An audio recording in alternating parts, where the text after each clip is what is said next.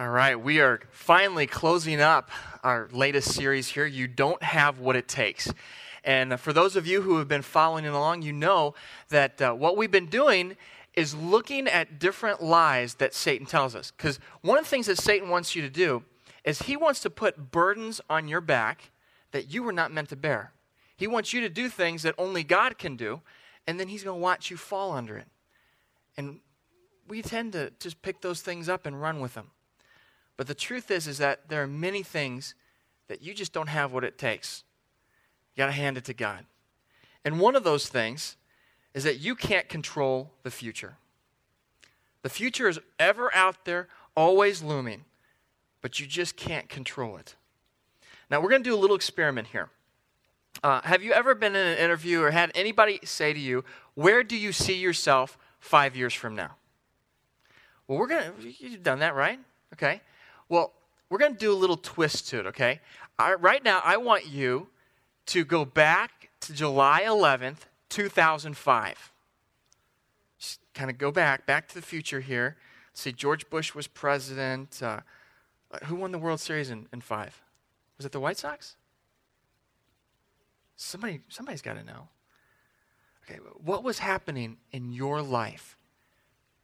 Where did you work? Where did you live? What was going on? And now once you've gotten yourself in the place, now that your mind is back in July 11th, 2005, I want to ask you this question. What do you see your life like 5 years from now? Back then, what did you see your life like? All right, everybody just raise their hand. So everybody just put one hand in the air. Everybody put one hand in the air.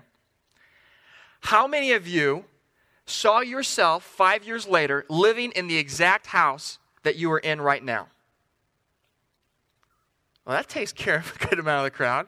How many of you 5 years ago, saw your health being exactly what it is? And that could be worse or better. It could be either way. How many of you saw yourself driving this car that you're currently driving? Okay, we got a few more going down. How many of you saw yourself in the job? You said, boy, 5 years from now, I want this job. I plan to be here. And you're there. You're in that job. Boy, I don't think we have any. The future, you can think about it and you can plan for it, but you can't control it, can you? I'm assuming that you put some effort into this. See, what happens with the future is we normally tend to do about three things. Either one, we are worrying about the future. We're like, what's going to happen and how's this going to, I don't know. And if we worry long enough, it just, not only does it take an emotional toll, but it takes a physical toll on you. I mean, you will feel the physical effects of worry. Or else we try to manipulate things and manipulate people to get the future that we want. But of course, in the process of manipulating people, we begin to ruin relationships, and things begin to fall down around us. Or for some of us, we just try to avoid the future. We just say, Pollyanna, it's going to be okay, and I'm not going to think about the future. I'm just going to keep doing what I'm doing, and I know that it's all going to turn out all right.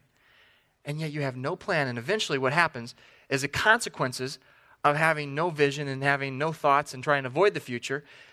The future has a way of kind of creeping up on you, doesn't it? Eventually it arrives. All right, if we can't control the future, then what can we do? Well, the first thing that we can do is we can plan for the future. Now, you got to have a plan. You may not be able to control the future, but you at least need to start off with a plan. Now, how many of you have heard this saying? Prior planning prevents poor performance. Try to say that three times fast. I don't know that you can, but it's prior planning prevents poor performance. Or how about this one? Failing to plan is planning to, Okay, we've all heard those before. I mean, those are common things that you hear probably in your place of work. But God's word really says pretty much the same thing. Proverbs 21:5 says that the plans of the diligent lead to profit, as surely as haste leads to poverty. What God is saying is that in the college of life, you can't be an undecided. No undecided majors. You need to have some type of direction. Right? The things that you're doing today, the decisions that you're making, they are going to alter the course of your future. Now, you may not be able to steer a complete straight line, a beeline to where you think you're going. In fact, where you think you're headed may not be where you end up going. But you at least have to start with a plan. And once you start with that plan, God, who is ordering your steps, will begin to direct you maybe in a different place. But if you don't go out and take that very first step, then you're never even going to get started. You're not giving God even any material to work with. And so the first thing you got to do is have a plan. Now, once you have that plan, though, you need to make sure that that plan is aligned with God, that it's aligned with who He is. In Proverbs 16:3, it says, "Commit to the Lord whatever you do, and your plans will succeed." Now, the plan will succeed if you have committed it to the Lord.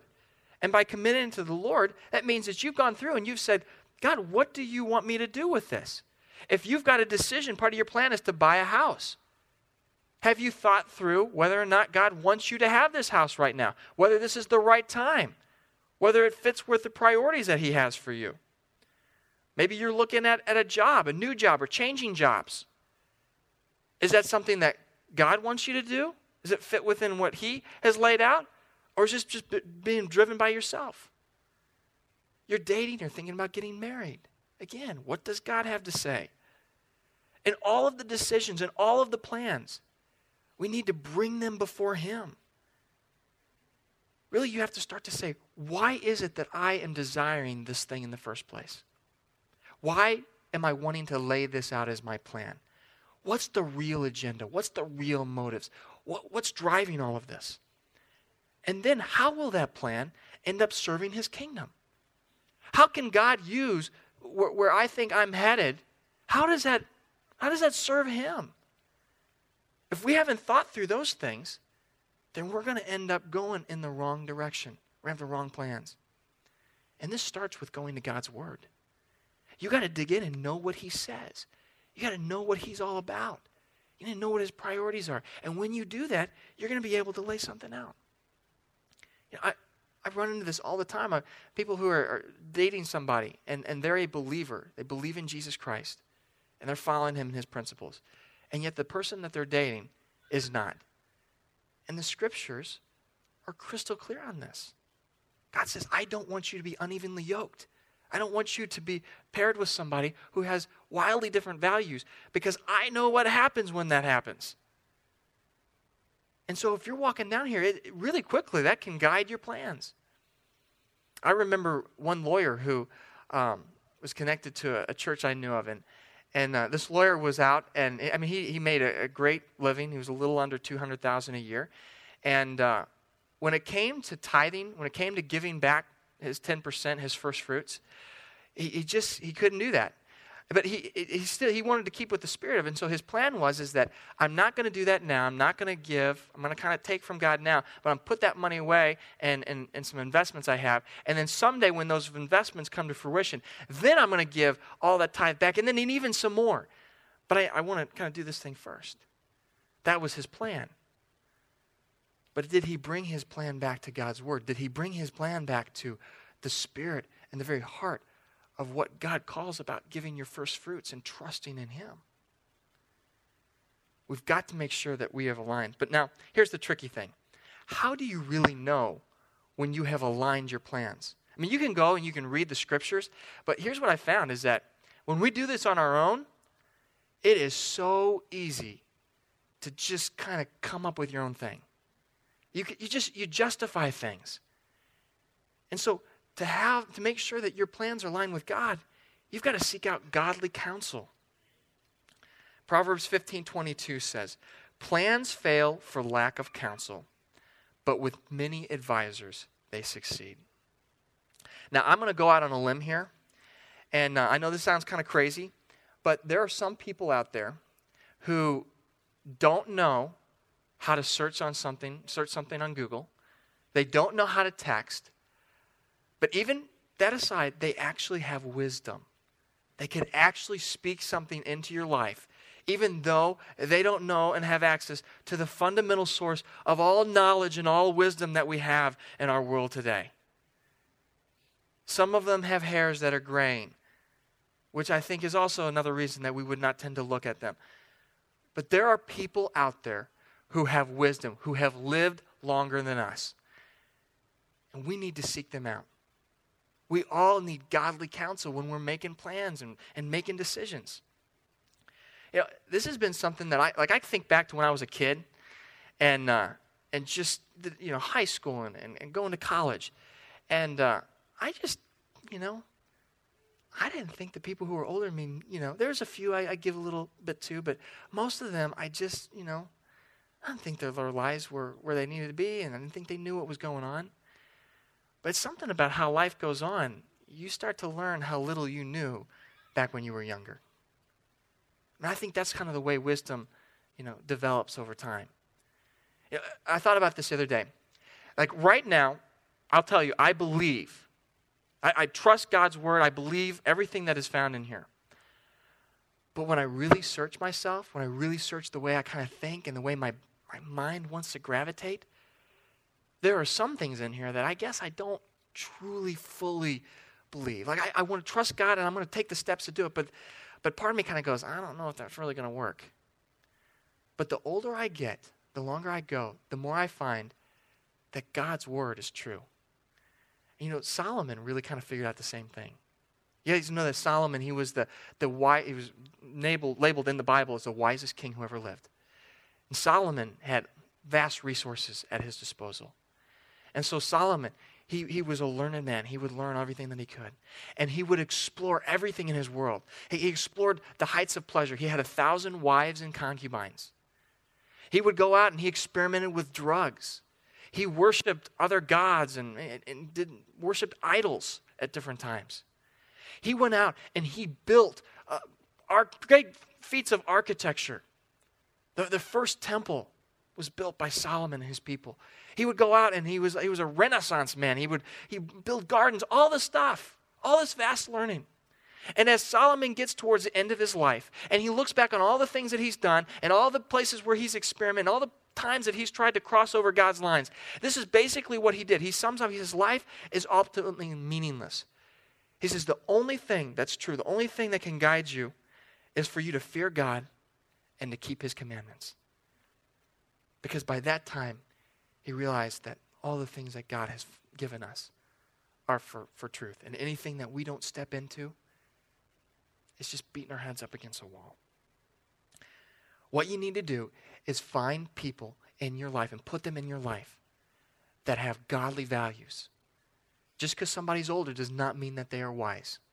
But when you find people with godly principles and you notice and you look around them and they have good relationships that are surrounding them. Wherever they go, they have positive relationships with other people.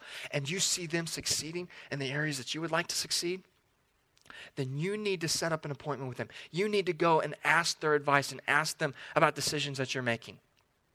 And understand that I think sometimes we're afraid to do this because we're like, well, if they give me advice that I really don't like, and I don't do it, I'm going to offend them. No, just go to them. You know, ultimately, you're going to make your own decision. And they may not have all of the evidence and all the things, but go to them and to others. Get a multitude of people around you. And then suddenly you're going to have the kind of wisdom necessary to make wise decisions. And you're going to find yourself guided in the right path. All right, well, you can't control the future, but you got to have a plan. But you also have to embrace the future. The future's coming. Change is happening. Even as we now sit here, we are changing. Our bodies are changing. Everybody who has kind of crossed over that line somewhere in 20 to 25, we're all on the downward trend right now, okay? We're in a state of change and flux. To get to where we're going, though, we have to leave and be willing to leave both the past and the present so that we can arrive in the future. When God was looking out, he spoke to a man named Abram, who later became Abraham. He is the father of the nation of Israel, and he is our spiritual father. An account of him is found in Genesis. It says that the Lord said to Abram, Leave your country, your people, and your father's household, and go to the land that I will show you. I will make you into a great nation, and I will bless you. I will make your name great, and you will be a blessing." And the rest of his story is revealed in a later book in the New Testament called Hebrews. There it says, by faith, Abraham, when called to go to a place he would later receive as in his inheritance, he obeyed and he went. Even though he did not know where he was going, by faith he made his home in the promised land like a stranger in a foreign country. He lived in tents, as did Isaac and Jacob, those were his sons, who were heirs with him of the same promise. For he was looking forward to the city with foundations, whose architect and builder is God. Abraham, he ventured out. When God spoke to him and said, "I want you to go," he went. He obeyed. Even though he was living in a place where he was a wealthy man, where he had all of his family and he had all the securities, when God said, "I have something else for you," he went there without fully understanding what it was, without knowing the plan and the process or how long it would take. When God called, Abraham went. And then when he went there, along the pathway, he's living in tents. There's no immediate gratification. There's no, "God, all right, we're doing this. How much longer till we get this promised land and all of the blessing that flows from it? When's this going to arrive?" Now, you don't know. The future's risky. Who knows what's going to happen? Especially when you're leaving where you're at. You at least know, the monsters you're dealing with now. You don't know what around the corner.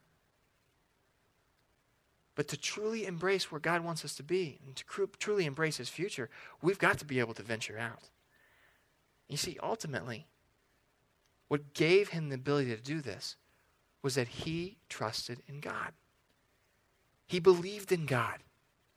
He said, "God will fulfill what he has laid out in his promise. And I expect that there's better things in the future because God is at the source of it." There's a passage that you hear regularly. It's like every other week we end up putting it out there because it is such a powerful passage. It's right from God. God speaking to the prophet Jeremiah said, "For I know the plans I have for you, plans to prosper you and not to harm you, plans to give you hope and a future." When you walk out and you obey God, he promises that there is hope and a future where you are headed. Now, he doesn't guarantee the pathway. He doesn't guarantee that it's always going to be easy. But he guarantees that there is hope and a future for you. And he also promises you that if you go the other direction, there's only death, only frustration, only pain and suffering. For some of us, right now, we're in a place. Your current present or your past is something that you need to leave. Maybe spiritually, you're in a spot where you've kind of felt those tuggings. Something has drawn you here. Somebody invited you, and maybe you never would have come here and darkened the door of a church, but somehow you found yourself here. Maybe you just feel like, "I'm kind of hitting a weak point in my life, but I'm here." And then you hear these messages, and something hits you, and you feel this, and there's a part of you that almost wants to just kind of run. And yet you've come back again and again. What you're feeling is those tuggings. You're feeling the conviction of the Holy Spirit, the drawing of God, God drawing you to himself. And yet you're kind of holding on. And right now his call is to leave, to just do even something as simple as taking that green "What's Up" card and marking on there, "I want to talk to a pastor," or "I want to learn a little bit more about what it means to be a Christ follower. I'm not there yet, but I want to learn a little bit more." We've got a safe environment. But I want to encourage you, take that next step. Continue to leave where you're at. Maybe you're a follower. You're a follower of Christ, but yet there's some areas in your life that you're not following. There's some moral grounds that you've kind of kept hidden and tucked away. And you know exactly, I say it, and now the Spirit just pops it right into your mind, and you know exactly what it is. You've got to leave. You say, but if I leave, I just don't know how to leave. And there's something that this keeps giving back to me. And life feels so dry without this activity or without this person or without this thing. And I don't know how I will cope without it. Trust God to leave where you are at. Trust in Him to sustain you as He takes you from that place. Or maybe the place that you leave is literally a physical place. You need to leave the job that you are currently in because God has something else for you in store. Maybe you need to leave even the region. Maybe it's leaving, on a journey or an adventure. Or maybe you're even beginning to feel the first tugs towards some type of greater ministry that God has in store for you. Continue on that path. Listen to Him when He speaks. And trust God. I mean, really, that's at the core. If you're going to embrace your future, you've got to trust God with that future. If you trust Him, you say, I know where He's going, but you got to trust Him with the day-to-day details. I heard this one quote, and it's anonymous. I don't know who it's from. I thought it's so powerful. It says, I know not what the future holds, but I know who holds the future. That has to be the mantra that you say. I don't know what the future holds, but I do know who holds the future. I know who's ultimately in control. Going back to Proverbs again, it says, many are the plans in a man's heart, but it is the Lord's purpose that prevails. And another place in Proverbs, it says, in his heart, a man plans his course, but the Lord determines his steps. Make your plans. Go out there and align them and get wise counsel on it and be willing to embrace and venture out. And then trust God with those details, with all the little steps. Trust that once you start walking on there, even though you kind of had this vision, know that in the process He will guide you along that path and sidestep you here and guide you around, and you'll go through a patch where I don't know why I'm going through this, and this is hard, and this is what I expected. But it's God's boot camp preparing you to do even greater things and to have more peace and more joy in your life. Another quote that I heard, happy people plan actions. They don't plan results. People who have joy in their hearts, they're people who are out there. They're making actions. They're planning their actions. But they know that they ultimately can't plan the full results. There's no guarantee of that in the future. But how do you do that? How do you go through life and make all those plans when you and start to put the actions in when you don't know what the future holds? Well, it begins by making sure that you focus your priorities and your attention on the present, on right now, on what you have to do today. When Jesus was teaching and He was looking out of the crowds, what He saw was a group of people who worried. They were constantly chasing after this, chasing after that, never keeping their priorities at the top because they were so stressed out and concerned about what was coming around the corner, never handing those things to God that needed to be handed to God. And so looking out to them, standing on a mountain with the crowd sitting under Him, He told them, do not worry, saying, what shall we eat, or what shall we drink, or what shall we wear? For the pagans, for those who don't believe in God, they run after all of these things, and your heavenly Father knows that you need them. But you who love me, love my Father, you seek first His kingdom and His righteousness. And all of these things, all the worries, He's going to take care of those. He'll give those to you as well. Therefore, do not worry about tomorrow, for tomorrow will worry about itself. Each day has enough trouble of its own. Our future is determined by the steps that we take today. We trust Him with that future. And then we focus on what is it, that thing that we need to do today. What are you going to do the rest of the day today on Sunday? Tomorrow, when tomorrow arrives, what do you need to do? What's the couple things that are core that you have to get done? And anything beyond that, don't worry about it. And here's how you do this. Those things that you normally worry about, that you don't have any control, that you can't fix right now in the moment. Because if you can fix it in the moment, then do it. Don't worry about it. Go out there and change it. But if it's something that you can't, because it's something that you're concerned about in the future, then you hand that to God. And you do that by praying. You give it to him. God, I am so worried that I'm going to lose my job. You've been hearing stirrings in the company, and I don't know what to do here. And if I lose this, then this is going to happen, and I lose that. And I don't know if I can find another job like this. And God, I don't know what's going to happen, but I'm just giving you my job right now. You know what's happening, and I don't know. And I don't even know whether or not, to say keep it or not. I mean, maybe you have something better in store for me. But Lord, I give you the future of my job. And then today, work hard in your job. Today, do the tasks that you're called on to do with total freedom and peace. You can just work as though you're going to work there the rest of your life. Or maybe in your marriage right now, you're sitting in a spot where you're like, I don't even know if I want to invest in this anymore. And yet you kind of hear this little voice going, hey, you made some vows, not so much to your spouse, but to me. Remember the altar? Remember the vows you said to have and to hold? And you're like, I know, but I don't know if I can bear up with this person anymore. And I'm supposed to trust them and try to take these next steps, but how can I trust that what they're going to do? God, I pray that you just take my marriage, that you take all of these things that I can't control and this other person that I can't control.